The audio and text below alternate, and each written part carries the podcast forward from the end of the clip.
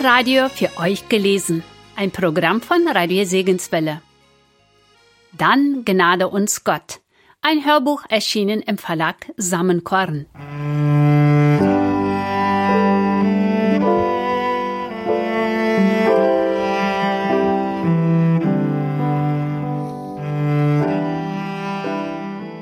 Dann Gnade uns Gott. Das Leben John Newtons ist ein Beispiel für die Macht Gottes und die alles verändernde Kraft des Blutes Christi. Und es ist gleichzeitig die Entstehungsgeschichte eines der bekanntesten christlichen Lieder im englischen Sprachraum.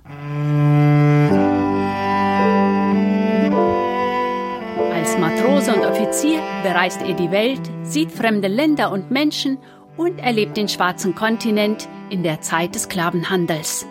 Er ist ein selbstbewusster junger Mann, wehrt sich gegen Ordnungen und Gesetze und vor allem gegen den Gott der Bibel, den er aus seiner Kindheit kennt. Denn er will frei sein, frei und unabhängig. Aber nirgend findet er Ruhe und Glück. Immer tiefer fällt er ins Elend und versucht jedes Mal, sich selbst herauszuhelfen, bis ihm Gott keinen Ausweg mehr lässt und er sich der Frage nach Gott endgültig stellen muss.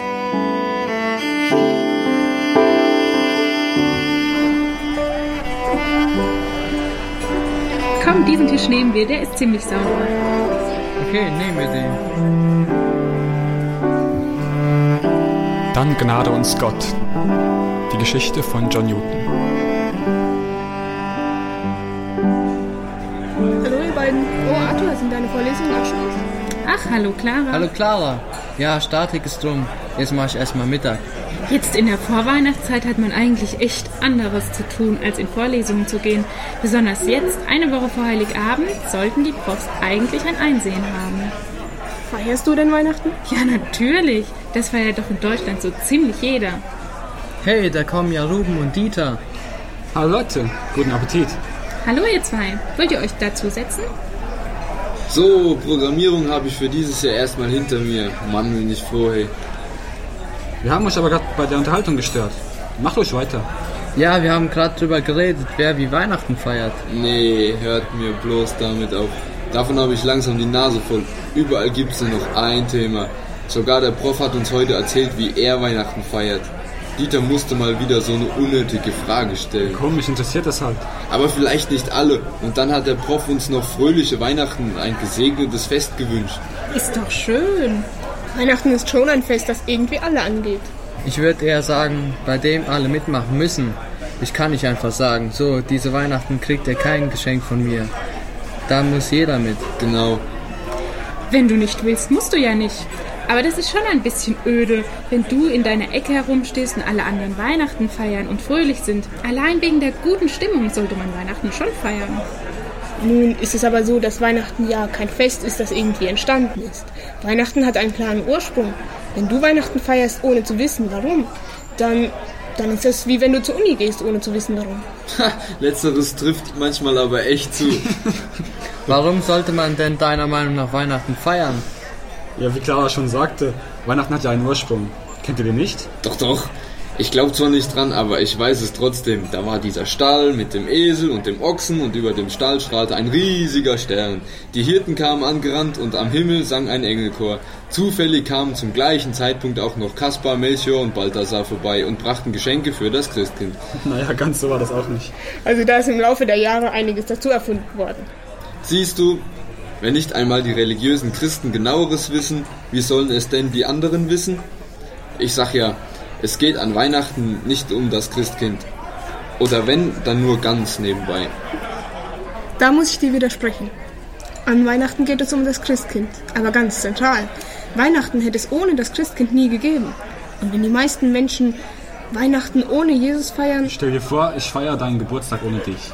Ich feiere doch an Weihnachten nicht Geburtstag. Ja, ich auch nicht. Jedenfalls nicht so wie meinen eigenen Geburtstag. Aber ich bin Christ und feiere Weihnachten als den Geburtstag von Jesus. Was hat das denn damit zu tun? Auch ich feiere Weihnachten als Christin, ohne so viel Wert auf Jesus zu legen. als Christin ohne Jesus? Christsein ist doch keine Staatsangehörigkeit. Ein Kommunist ist ein Anhänger des Kommunismus. Ein Buddhist ist ein Anhänger Buddhas. Und ein Christ ist eben ein Anhänger von Christus. Christen sind nur die, bei denen Christus in das Leben gekommen ist. Hä? Was meinst du denn damit? Ich bin auch Christin. Das bedeutet für mich einfach, dass ich Kirchenmitglied bin, an Feiertagen zur Messe gehe und meine Kirchensteuer zahle. Und natürlich, dass ich anständig lebe. Aber das tue ich ja auch. Nicht stehlen, nicht töten und so. Liebe deine Nächsten wie dich selbst. Du sollst nicht stehlen und töten. Danach lebe sogar ich. Danach leben aber auch Buddhisten und Atheisten und Humanisten und sonst noch einige. Wenn du nicht stiehlst und tötest, bist du noch lange kein Christ. Ja, wann dann? Wie gesagt, wenn man Jesus in sein Leben aufgenommen hat, Jesus als reale Person. Jesus ist doch schon längst tot. Jesus ist Gott und Gott ist nicht tot. Woher weißt du das eigentlich so sicher, dass es Jesus gibt? Ich meine, dass es ihn so gibt, wie es in der Bibel steht. Ich weiß es mit Sicherheit, weil wenn ich bete, antwortet er. Naja, also ich habe das noch nicht erlebt. Das kann ja sein, aber dann hast du entweder noch nicht gebetet oder die Antwort nicht wirklich wissen wollen. Denn eigentlich antwortet Jesus immer. Aber auch wenn man nicht betet, dass es Jesus wirklich gibt, kann man an einer ganz einfachen Tatsache sehen. Die Christen selbst. Schau dir einmal überzeugte Christen an, die ihren Glauben weitergaben. Menschen, bei denen Gott wirklich den ersten Platz im Leben hat. Missionare zum Beispiel. Solche Menschen können nicht von selbst so werden. Na, das hat nichts mit Gott und Jesus zu tun. Du glaubst nicht, dass Jesus Menschen verändern kann? Was ich mache und wie ich bin, entscheide nur ich. Und wenn ich mich ändere, dann bin ich auch verantwortlich dafür. Mm, Das stimmt nicht. Auch wenn du dich verändern willst. Du kannst es nicht. Hm, das stimmt irgendwie schon. Viele Süchtige wollen wohlfrei werden, können es aber nicht. Leute, wie kommen wir eigentlich von Weihnachten auf das Thema hier? Ja, wir versuchen doch gerade herauszufinden, ob und warum Jesus an Weihnachten eine Rolle spielen sollte. Aber warum müssen wir das denn herausfinden? Also ich würde sagen, weil Jesus wichtig ist, weil er Realität ist. Und ich würde das Gegenteil behaupten. Aber wie Clara auch gesagt hat, kann er uns Menschen helfen, und zwar in Bereichen, in denen wir uns nicht selbst helfen können. Er kann uns ändern, er kann uns ein Ziel im Leben geben. Und das alles ist möglich geworden, weil er auf die Erde kam. Deswegen sollte man Weihnachten auch als seinen Geburtstag feiern. Ich bleibe dabei. Entweder ist ein Mensch willensstark und kann etwas aus seinem Leben machen, oder er ist es eben nicht. Dann kann ihm aber auch kein Guru wirklich helfen. Das hat nichts mit Christen und Jesus zu tun. Die christliche Lehre ist zwar insgesamt so ganz in Ordnung, aber dazu gibt es auch ein sehr interessantes Zitat von Mahatma Gandhi.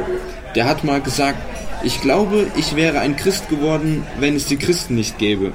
Ich kenne überhaupt keine Menschen, die sich so stark geändert haben. Christen sind auch wie alle anderen. Hm, Dieter, wie meinst du das eigentlich genauer mit Jesus kann uns ändern und uns ein Ziel im Leben geben? Es ist vielleicht am besten, ich erzähle ein Beispiel. Ich habe da letztens ein Buch gelesen. Kennt ihr das Lied Amazing Grace? So ein schottisches Volkslied ist das, oder? Meinst du das? Amazing Grace, how sweet the sound. Ja, ja, das kenne ich auch. Als ich zum Studienaustausch in Cambridge war, da haben das die Dudelsackspieler andauernd gespielt. Und was ist damit? Das Lied wurde von einem Mann geschrieben, der eigentlich so ein richtiger Atheist war. Und dann hat es in seinem Leben eine Änderung gegeben, durch Jesus. Und das beschreibt er in diesem Lied. Was war das denn für eine Änderung? Na, das kann ich jetzt nicht so schnell erzählen. Dauert schon etwas länger. Egal, wir haben ja alle Zeit. Mach, erzähl schon.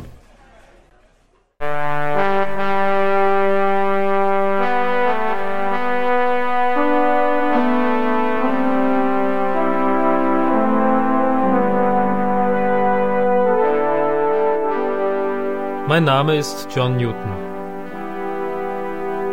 Eigentlich bin ich nur ein unbedeutender Engländer mit einem etwas ungewöhnlichen Lebenslauf. Verwechselt mich bitte nicht mit Isaac Newton. Ich habe weder etwas in der Physik noch in einer anderen Wissenschaft erreicht. Mein Name steht deswegen wahrscheinlich auch in keinem Geschichtsbuch. Es gibt jedoch ein Lied, das auf der ganzen Welt gesungen wird. Das Lied heißt Amazing Grace. Und wenn du dieses Lied in einem Liederbuch siehst, dann wirst du unter der Überschrift lesen Melodie unbekannt, Text John Newton. Und dieser John Newton bin ich. Amazing Grace heißt übersetzt erstaunliche Gnade. Und Gnade war das, was mein ganzes Leben kennzeichnete. Am 24. Juli 1725 wurde ich in London geboren. Mein Vater war Seefahrer. Er unternahm weite Fahrten und deswegen sah ich ihn in meiner Kindheit nicht oft. Darüber war ich aber nie traurig, denn er war ein grober und unnahbarer Mensch. Meine Mutter Elisabeth war genau das Gegenteil, zart und in sich gekehrt. Sie war gottesfürchtig und besuchte die Versammlungen einer Freikirche. Meine Mutter träumte davon, mich einmal als Prediger zu sehen, und so war es ihr wichtig, mir den Glauben und auch eine gute Bildung weiterzugeben. Mit vier Jahren konnte ich schon lesen, und mit fünf fing ich an, Latein zu lernen. Mutter erzählte mir oft Geschichten aus der Bibel, lehrte mich den kleinen Katechismus und christliche Kindergedichte. Doch diese sorglose Kindheit dauerte nicht lange. Als ich sechs Jahre alt war, erkrankte meine Mutter an Tuberkulose, einer damals weit verbreiteten und schweren Krankheit. Sie konnte nicht mehr für uns sorgen, und so nahm uns ihre Freundin Elisabeth Catlett in ihrer Familie auf. Doch meiner Mutter konnte nichts mehr zur Genesung helfen. Am 11. Juli 1732 starb sie zwei Wochen vor meinem siebten Geburtstag. Von nun an änderte sich mein Leben radikal. Mein Vater heiratete bald ein zweites Mal und meine Stiefmutter kümmerte sich überhaupt nicht um mich. Deshalb wurde ich für zwei Jahre ins Internat geschickt. Zur Kirche ging ich nun ohne Mutter auch nicht mehr, und das Singen und die anderen Dinge, die Mutter wichtig waren, vergaß ich mehr und mehr. Als ich mit elf Jahren von der Schule ging, nahm Vater mich mit sich auf See. Von Anfang an war die Seefahrt mein Feind, und jedes Schiff, das ich betrat, betrat ich nur sehr widerwillig.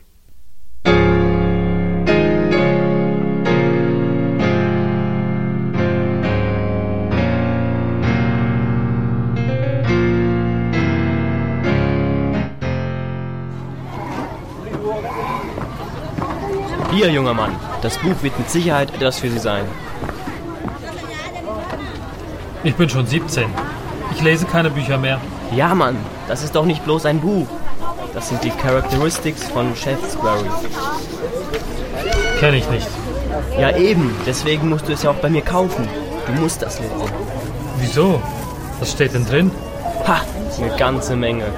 Zum Beispiel. Also es geht um Gott, um die Bibel, um die Kirche und so um den ganzen Glauben. Na, da reicht doch die Bibel. Ja, eben nicht. In dem Buch wird so ziemlich alles in Frage gestellt, was du bisher geglaubt hast. Was? Hier steht zum Beispiel, dass man gut und ehrbar leben soll. Genauso wie in der Bibel. Ja. Bloß sollst du das nicht tun, weil Gott oder die Kirche es befiehlt. In deinem Innersten, da drin bist du gut. Du bist ein guter Mensch, junger Mann. Und deswegen kannst du gut leben, auch ohne dass Gott es will. Das ist ja Gotteslästerung. Steht in dem Buch auch, dass man nicht an Gott glauben soll? Nein, nein, das kann man schon noch tun. Aber du musst dich halt nicht so eng an die Bibel halten. Du kannst selbst entscheiden, was du machst. Also kauf das Buch, Mann. Du glaubst doch nicht, dass ich es dir vorlese. Ich kaufte das Buch. Und der Inhalt nahm mich gefangen. Ich hatte bis dahin trotz allem nicht vergessen, was Mutter mich gelehrt hatte. Doch immer wieder geschah etwas, das mich aufrüttelte. Mehrere Male entrann ich ganz knapp dem Tod. Solche Erfahrungen führten dazu, dass ich Angst und ein schlechtes Gewissen bekam. Ich strengte mich daraufhin an, um Gott wieder zu gefallen. Ich legte zum Beispiel meinem Appetit strenge Grenzen auf. Ich betete, las in der Bibel und fastete immer wieder. Ich vermied manchmal sogar jedes Gespräch mit anderen Leuten, damit ich nicht in Versuchung kommen konnte, etwas Sündiges zu sagen. Ich fühlte mich dann sehr religiös, aber das alles brachte mir keinen Frieden. Beim Lesen dieses Buches verschwand das alles. Dieses neue Buch erlaubte mir das zu tun, was ich als richtig ansah. Die Charakteristics wurden zu meiner neuen Bibel. Ich lernte einige Teile sogar auswendig.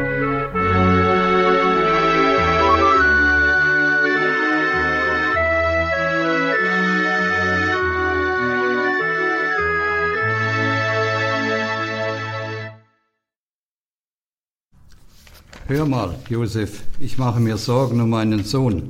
Er ist 17 Jahre alt und müsste eigentlich langsam eine feste Arbeitsstelle haben. Er hatte ja in Alicante gearbeitet, wie ich hörte. Du hattest ihm doch dort eine Stelle verschafft. Ja, ja, das schon. Aber du weißt ja, es ist schwierig mit ihm. Er fügt sich nicht so leicht in jede Stelle ein. Disziplin verabscheut er und an Abmachungen hält er sich sowieso nicht. Er trieb es so weit, dass er dort schließlich rausflog. Kein Wunder. Jedenfalls suche ich jetzt dringend eine Beschäftigung für ihn. Im Prinzip ist es mir ja nicht so wichtig, was er macht, aber dass er da vor meinen Augen faulenzt, passt mir gar nicht. Pass aber auf, wenn er Ärger macht, fällt das auf dich zurück. Ja eben. Und von dem Jungen will ich mir nicht meinen guten Ruf ruinieren lassen. Na, da hast du ja Glück, dass du mich hast, John. Ich hätte da was für ihn. Langsam, Josef. John ist ein ziemlich schwieriger Charakter. Ich will dir jetzt eigentlich nicht zu viel antun. Ach, mach dir keine Sorgen. Ich habe schon ganz andere gerade gebogen. Hör zu. Ich bin ja nicht Kapitän geblieben, wie du, sondern Händler. Und ich habe einen neuen Stützpunkt in der Karibik, in Jamaika. Und? Nun ja, in Kürze will ich mit meiner Mannschaft dort hinaufbrechen. Wenn du einschlägst, ich nehme deinen Sohn mit. Er kann dort bei mir arbeiten. Hm, hört sich gut an.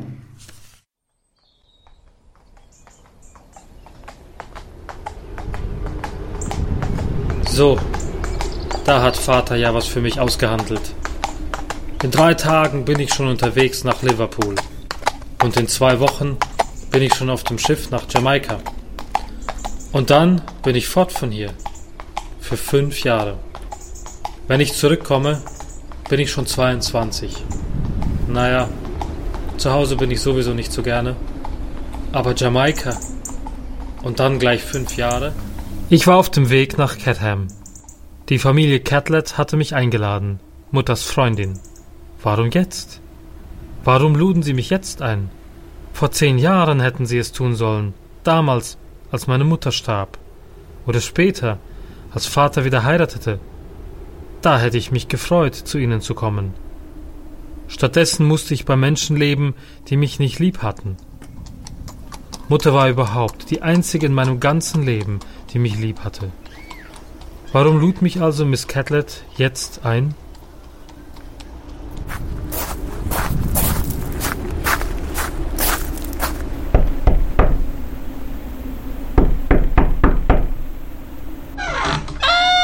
Guten Tag, Sir.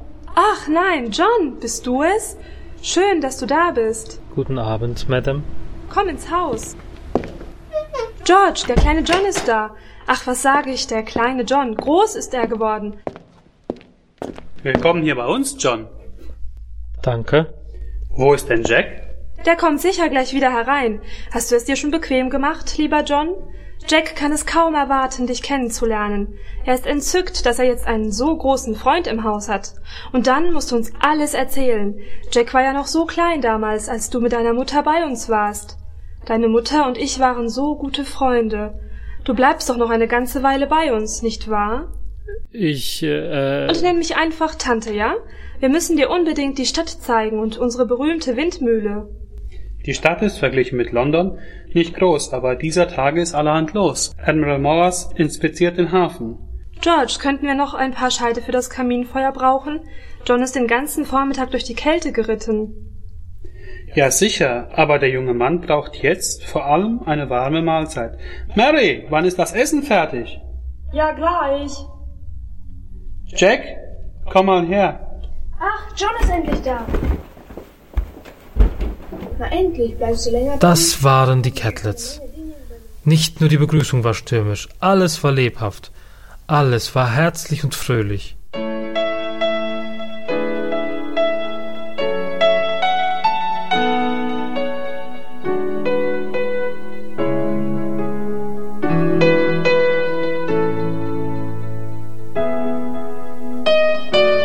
Catlets gefiel es mir sehr gut. So gut, wie ich es gar nicht erwartet hätte. Miss Catlett war wie eine Mutter zu mir. Und mit Jack Catlett war ich sehr bald gut befreundet, obwohl ich älter war als er. Und dann war da noch. Ja, da war noch Mary. Von der ganzen Familie machte keiner einen solchen Eindruck auf mich wie sie. Nicht, dass man sich mit ihr am besten unterhalten konnte. Sie redete eigentlich insgesamt nicht viel. Und mir gingen in ihrer Gegenwart alle Worte aus. Nur sehr ungern dachte ich daran, dass ich schon bald nach Hause musste. Am nächsten Tag machte ich mit Jack und Mary einen Spaziergang zum Hafen. Ich beneide dich um deine Reisen. Wenn ich mit der Schule fertig bin, möchte ich auch auf große Fahrt gehen, bevor ich in London in die Lehre komme. Aber Vater will nichts davon wissen. Er sagt, die große Fahrt verdirbt schon ohnehin zu viele junge Leute heutzutage. Sieh mal, John, das Schiff. Es wird gut aussehen, wenn es fertig ist. Auf so einen bist du noch nie gefahren, oder? Hoffentlich werde ich auch nie darauf fahren müssen. Auch nicht, wenn wir doch noch gegen die Franzosen kämpfen? Die Franzosen sollten einem solchen Schiff lieber nicht zu nahe kommen. Ich war vorige Woche in Tilbury auf so einem Schiff. Die französischen Schiffe sind zwar größer, aber unsere sind schneller. Wie alt warst du eigentlich, als du zum ersten Mal zur See gingst? Elf. Erzähl uns doch mal von der See. Bist du schon einmal in einen furchtbaren Sturm gekommen? Ein Sturm, wo sie alle schrien. Alle Mann an die Pumpen! Oder bist du schon einmal von einem glitschigen Deck über Bord gefallen? Oder. Jack, warum willst du all die Scheußlichkeiten hören? Ich glaube, wenn John in solcher Gefahr gewesen ist, würde er es lieber vergessen. Kann ich nicht. Solche Dinge kann man nicht vergessen. Und ich bin schon in Gefahr gewesen. Zweimal bin ich nur mit knapper Not davongekommen. Erzähl doch, wegen Mary macht dir keine Sorgen. Sie ist stärker, als sie aussieht. Eigentlich ist auch nichts dabei, was sie bedrücken könnte. Ich musste eben an ein anderes Kriegsschiff denken. Vorigen Samstag wollte ich es mit einem Freund besichtigen, aber ich kam zu spät zum Kai und er fuhr ohne mich. Ich sah ihnen nach und ärgerte mich. Doch plötzlich kam eine Böe auf, das Boot kenterte und alle stürzten ins Wasser. Und? Sind sie. Mein Freund und drei andere sind ertrunken. Wäre ich fünf Minuten früher gekommen, wäre ich auch ertrunken. Ich kann nicht schwimmen. Reden wir doch von was anderem. Lasst uns lieber Vater und Mutter zureden, dass sie am Dienstag mit uns in den Kursaal gehen. John muss ihn sehen. Oh ja, Die Postkutsche nach Warrington geht am Mittwoch von London ab. Ich kann unmöglich bis Dienstagabend da bleiben. Aber das kann ich Ihnen doch nicht sagen.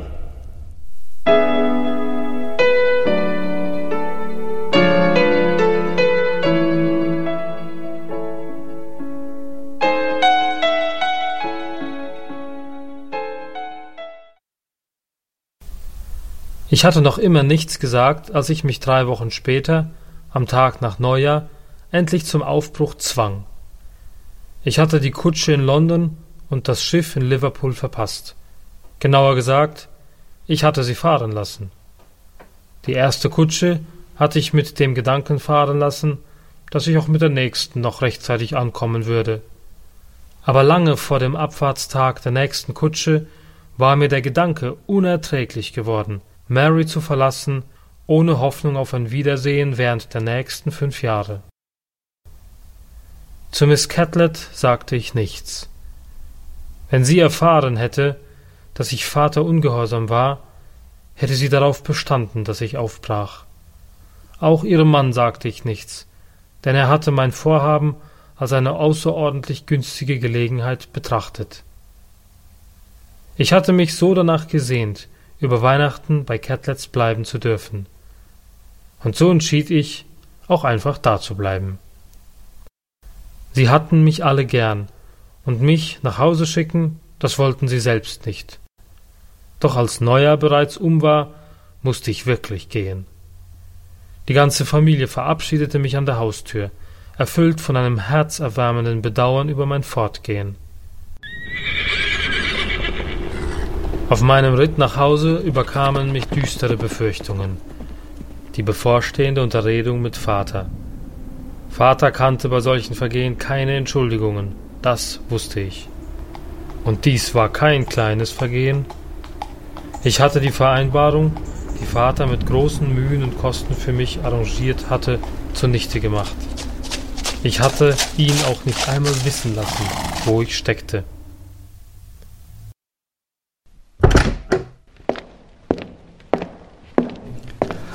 So, deine Chance hast du verscherzt, mein Herr Sohn.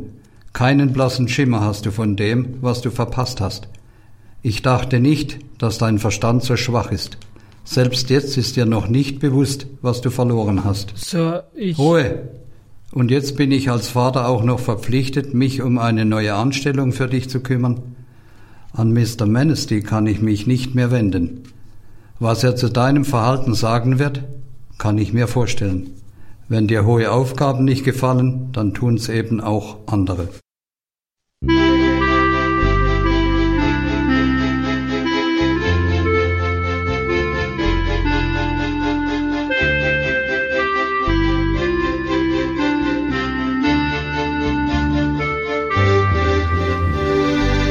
Mehrere Monate musste ich mich auf einem Schiff als einfacher Matrose herumschlagen.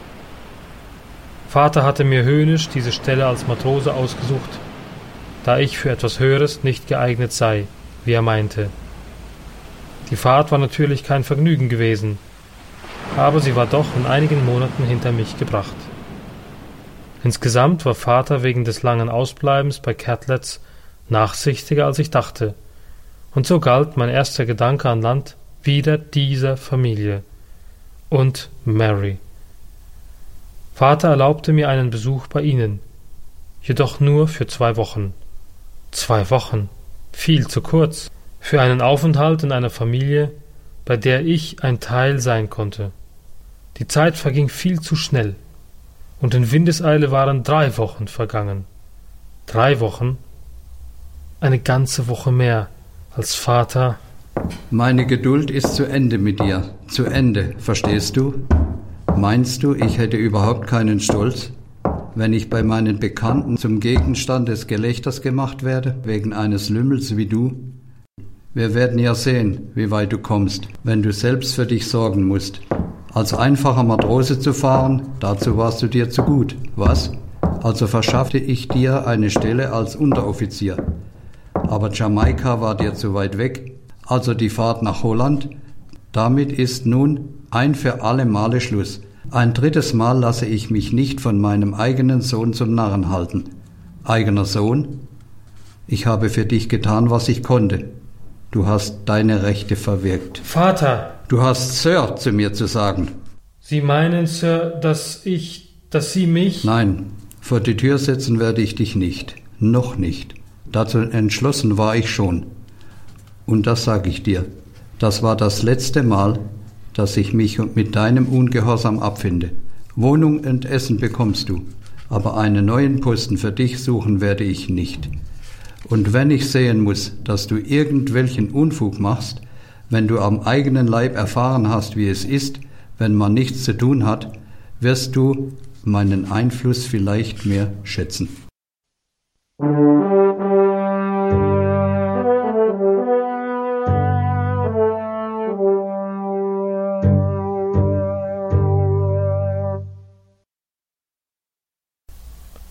Das alte Jahr war zu Ende gegangen.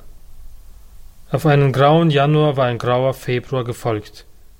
Und nachdem die erste Erleichterung verflogen war, empfand ich das Nichtstun immer quälender. Ich musste mich aber in Geduld fassen, solange bis Vater sich wieder für mich einsetzen würde. Stundenlang trieb ich mich auf den Feldern herum, schlenderte über den Hafen und besuchte hin und wieder eine Schenke. Gib acht, John, wo du dich in diesem Aufzug sehen lässt. Vater war mir an der Tür begegnet und betrachtete missbilligend mein kariertes Seemannshemd. Überall ziehen Trupps herum und pressen Rekruten. Wenn du in der Hafengegend so einem in die Arme läufst, werden sie kurzen Prozess mit dir machen. Rekrutenpressen, richtig. Davon hatte ich schon gehört. Ein Krieg mit Frankreich stand bevor und in der Marine wurden dringend Matrosen gesucht. Weil man nicht genug anwerben konnte, hatte man ein Gesetz erlassen, das die Marine jeden Matrosen, der ohne eine feste Anstellung aufgegriffen wurde, zum Dienst auf einem Kriegsschiff festhalten durfte. In jedem Hafen konnte man solch einer Rekrutenpresstruppe begegnen. Ich blieb einen Augenblick lang unentschlossen stehen und musterte den Himmel. Der hatte sich mit dunklen Wolken überzogen, die ein scharfer Ostwind vor sich hertrieb. Ich hatte vor, nach Blackheath zu gehen, einer kleinen Stadt am Meer. Ich spazierte ein wenig umher, und als es schließlich anfing zu regnen, flüchtete ich in eine nahe gelegene Schenke. Das Gesprächsthema Nummer eins war überall der bevorstehende Krieg mit Frankreich. Man stellte Vermutungen an, was die Admiräle wohl alles unternehmen würden und wie der Krieg überhaupt ausgehen könnte. Das alles hörte ich nur mit halbem Ohr. Ich hoffte von Herzen, nie wieder zur See fahren zu müssen. Als der Regen aufgehört hatte, knöpfte ich die kurze Jacke zu und trat in den grauen Nachmittag hinaus. Es war kälter geworden, und vom Fluss her blies ein eisiger Wind. Um den Heimweg abzukürzen, folgte ich einer holprigen Straße, die quer durch das Hafengelände lief. Plötzlich war ich nicht mehr allein.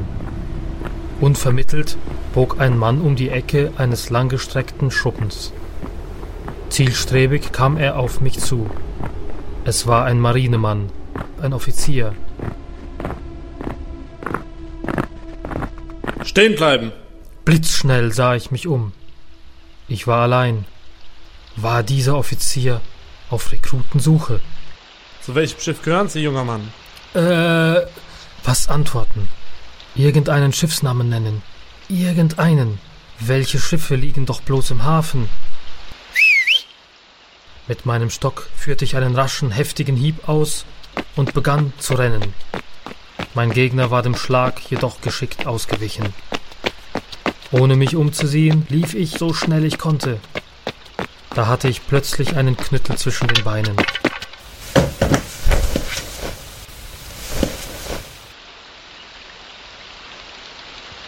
Noch bevor ich aufstehen konnte, waren drei weitere Männer über mir. Lassen Sie mich los! Ganz ruhig, Junge. Wenn du dich wehrst, geht es dir nicht besser. Tja, Junge.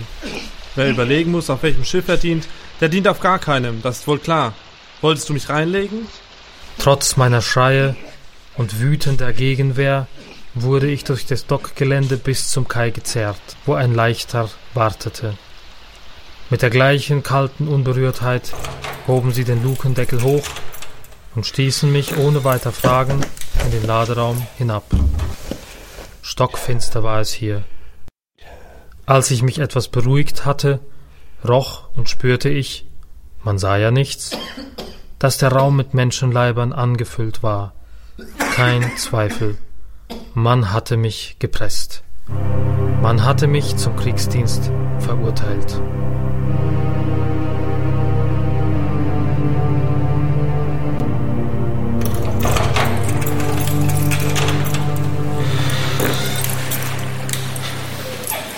Alle rauskommen! Es war um die Mittagszeit, als die Luke aufging und wir auf Deck beordert wurden. Mit Gier sog ich nach dem muffigen Gefängnis die frische Seeluft ein. Um mich herum standen die anderen Gepressten. Lauter, arme Kerle. Keiner war besser dran als ich. Manche waren schon seit vierzehn Tagen in dieser Haft. Doch ich war zu sehr über meine eigene Leiden verbittert, um Anteil an den anderen zu nehmen. Es gab keine Fluchtmöglichkeit. Das Ufer war in gehöriger Entfernung, zum Schwimmen viel zu weit. Außerdem standen überall Matrosen mit Säbeln herum, und die Pistole des Leutnants gab den Rest. Mit den wenigen Münzen, die ich bei mir hatte, hatte ich einen Matrosen bestochen, dass er dem Leutnant eine Botschaft von mir überbrachte. Der Leutnant musterte nun mit kühlem Blick seinen Fang. Wer von euch heißt Newton? Ich, Sir, Leutnant Robin. Wenn es sich um Freilassung handelt, können Sie sich Ihre Worte sparen. Es wird Feindeinbruch erwartet und jeder Taugliche ist dienstpflichtig. Es geht nicht um Entlassung, Sir. Dann reden Sie und fassen Sie sich kurz. Sir, mein Vater ist Kapitän Newton. Bis vor kurzem Dienst auf der Hind im Mittelmeer. Darf ich ihm eine Nachricht schicken, wo ich bin? Ich werde sehen, was sich machen lässt. Zwei Tage später steuerte der Leichter auf sein Schiff zu, die Harwich. Zusammen mit den anderen wurde ich an Bord getrieben. Auch die längste Erfahrung auf Handelsschiffen kann einem keine annähernde Vorstellung davon geben, was ihn erwartet, wenn er in kriegerischen Zeiten gewöhnlicher Matrose auf einem Kriegsschiff wird. War man dazu auch noch ein Neugepresster, einer, der unfreiwillig auf dem Schiff war, bekam man die allerhärteste Behandlung. Die schwersten, niedrigsten und gefährlichsten Arbeiten wurden uns zugeteilt und die schlechteste Unterkunft bekamen auch wir. Beim geringsten Versäumnis, bei der kleinsten Unkorrektheit erwarteten uns die Prügelstrafen. Woche um Woche kratzte ich Masten ab, kratzte Deckplanken ab, kratzte Bootswände ab, in unsicherer Stellung an Seilen hängend, in Regen und Schnee, durchnässt von der aufspritzenden Gischt der Wellen. Ich versuchte den anderen zu zeigen, dass ich als Sohn eines Kapitäns zu höherem bestimmt war. Aber anscheinend machte gerade das mich zur Zielscheibe vieler Schikanen. Und während ich die Masten und Schiffswände mit Talg und Terpentinharz anstrich und Lasten die Kajütetreppe hochschleppte, lebte ich immer in der Furcht, die Harwich werde fertig sein und auslaufen, bevor von meinem Vater Rettung kommen konnte. Ob Vater die Nachricht überhaupt bekommen hatte, oder wollte er einfach nichts mehr für mich tun? Ungefähr vier Wochen, nachdem ich gefangen worden war, wurde ich zu Kapitän Carteret befohlen. Newton, ich darf Ihnen mitteilen, dass Ihr Vater sich für Sie eingesetzt hat. Da Sie anscheinend über ein wenig mehr Seeerfahrung verfügen, werden Sie mit sofortiger Wirkung zum Seekadett befördert. Job Lewis wird Ihnen die Offiziersunterkünfte zeigen und Sie in Ihre Aufgabe einweisen. Wegtreten. Ich hatte mich geschrubbt und gesäubert und, soweit es bei den dürftigen Waschgelegenheiten möglich war, die Werk- und Talgkruste entfernt, die mich ja sonst überall als einfachen Matrosen ausgewiesen hätte. Mein Vater hatte mir zudem etwas Geld geschickt, und so hatte ich die Möglichkeit, mich auch besser einzukleiden. Also ich heiße Job, ich bin auch Seekadett. Wir arbeiten also jetzt zusammen. Ich hatte gleich meine Hängematte aufgehängt und war auch schon in die Grundzüge meiner neuen Aufgabe eingeführt worden. Die Freundlichkeit, mit der mich der andere herumführte, war ein weiterer Tropfen in meinen fast überfließenden Freudenbecher. Mein Dankgebet für so viel Erleichterung war zugleich ein Bußgebet. Abgesehen von den notvollen Bitten in den letzten Wochen und der vorgeschriebenen Teilnahme am Sonntagsgottesdienst hatte ich selbst das oberflächliche Gebet aufs ärgste vernachlässigt. Eine Bibel oder auch andere Bücher waren für mich an Bord nicht erreichbar gewesen. Ich hatte mich aber auch nicht darum gekümmert. Kurzum, ich fasste den Entschluss, meine geistlichen Pflichten in Zukunft ernster zu nehmen. War das ein schönes Gefühl, als ich an diesem Abend die Kadettenmesse betrat. Allein schon der Anblick der niedrigen, spärlich ausgestatteten Kadettenmesse, der größer war als jeder Raum, den ich auf den Handelsschiffen meines Vaters gesehen hatte, war ein aufregendes Ereignis. Was für ein himmelweiter Unterschied lag zwischen meiner bisherigen Situation und meiner neuen Würde. Job Lewis, der junge Mann, der mich herumgeführt hatte, war auch da. John! Hallo John, komm her! Sah, winkte er mich sofort an seinen Hier Tisch. ist noch ein Platz frei. Mehrere Männer saßen Pfeife rauchend um einen Wasserbottich. Als ich vorbeiging, hob einer den Kopf und musterte mich kritisch. Hey, ein neuer Rekrut. Sagen Sie, Ihr Gesicht kommt mir sehr bekannt vor, wahrhaftig. Wie heißen Sie, Kamerad? John Newton. Ich bin Miles Cleaver, Sir, zu Diensten. Es war ein gut aussehender junger Mann. Größer als ich, von großer Selbstsicherheit und mit dem Auftreten eines Mannes von Lebenserfahrung. Verzeihen Sie meine Neugier, aber habe ich Sie nicht schon irgendwo gesehen? Wenn Sie mich gesehen haben, dann haben Sie wahrscheinlich keine Notiz von mir genommen. Vor vier Wochen haben Leutnant Rubin und seine Mannschaft mich zum Dienst für seine Majestät gepresst. Einen sehr widerstrebenden Rekruten, das kann ich Ihnen wohl versichern. Und in vier Wochen hast du es schon in die Kadettenmesse geschafft. Wow, gratuliere. Also, Ende gut, alles gut. Fortuna ist eine launische Person, wie vor mir schon manche andere vermerkt haben. Hinc apicem rapax fortuna, cum stridore acuto sustulit, hic posuisse gaudet. Aber diesmal hat die launenhafte Göttin Ihnen die Krone aufgesetzt, ohne sie einem anderen wegzunehmen. Willkommen in unserer Messe. Miles Cleavers Worte blieben mir im Gedächtnis haften. Später, als ich mit den anderen eine Weile in der kühlen Aprilluft an Deck stand, kam ich darauf zurück. Ach, Miles, du sprachst vorhin von Fortunas Günstling. Das trifft auf mich wohl nicht ganz zu. Warum nicht? Du bist es doch. Wenn das stimmt, was du über ihre Launen gesagt hast, dann muss ich doch annehmen, dass nach jedem Glück ein Rückschlag kommt. Solche Aussichten lassen mich nicht gleichgültig. Nein? Nun, dann höre. Equam memento rebus in arduis, servare mentem nex secus in bonis, ab insolenti temperatam Letizia, morituri delli. Ach, ich vergesse deine bedauerlichen Lücken in Latein. Übersetze, Luis. Memento equam servare. Denke daran, Gleichmut zu bewahren, in bösen Lagen und auch im Glück. Mäßige deine Freude, Odelius, zum Sterben verurteilter. Gut vorbereitet, Luis. Setzen. nee, Spaß beiseite. Horaz hat für jede Gelegenheit das richtige Wort und immer so hübsch ausgedrückt. Denke daran, Gleichmut zu bewahren, mein Lieber. Gleichmut in bösen Lagen und in Glück. Das ist alles. Das schien mir nun doch etwas heidnisch. Das Gerede über Fortuna, das Glück, schön und gut. Aber du nennst es Fortuna, was die Menschen beglückt und ins Unglück stürzt? Aber es ist doch zweifelhaft, wie viel Macht dieses Etwas, das du Fortuna nennst, tatsächlich besitzt. Dem Anschein nach vielleicht viel, aber wie steht Glück und Zufall im Vergleich mit der Allmacht Gottes da? Ja, richtig. Da sind wir also bei dem großen Rätsel angelangt. Wer kann eine solche Frage mit Bestimmtheit beantworten? Die Allmacht Gottes? Vielleicht sollte man als vernünftig denkender Mensch seine Betrachtungen auf das beschränken, was man betrachten kann. Warum sollen in meinem Fall die Dinge durch das blinde Schicksal bestimmt worden sein? Ich habe meinem Vater eine Nachricht geschickt.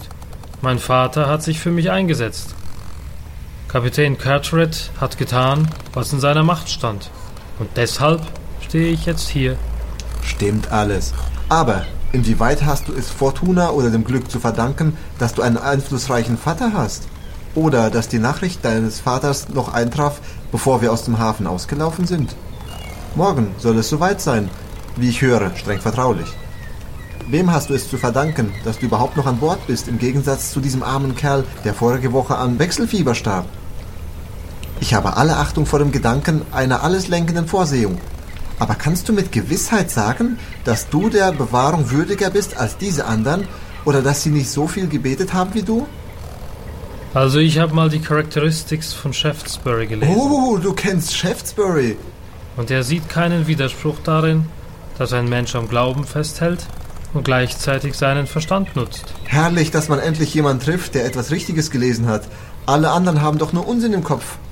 Ob es dir gefällt oder nicht. Ich preise Fortuna, dass sie mir dich geschickt hat, bevor ich mangels eines Gesprächspartners eingegangen bin.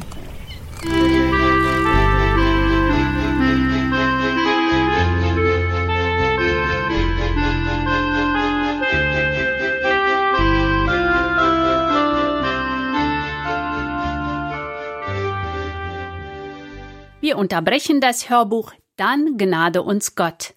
Und laden Sie ein, der Fortsetzung dieser spannenden Erzählung in der nächsten Ausgabe der Sendung Hörbuchradio für euch gelesen von Radio Segenswelle zu folgen.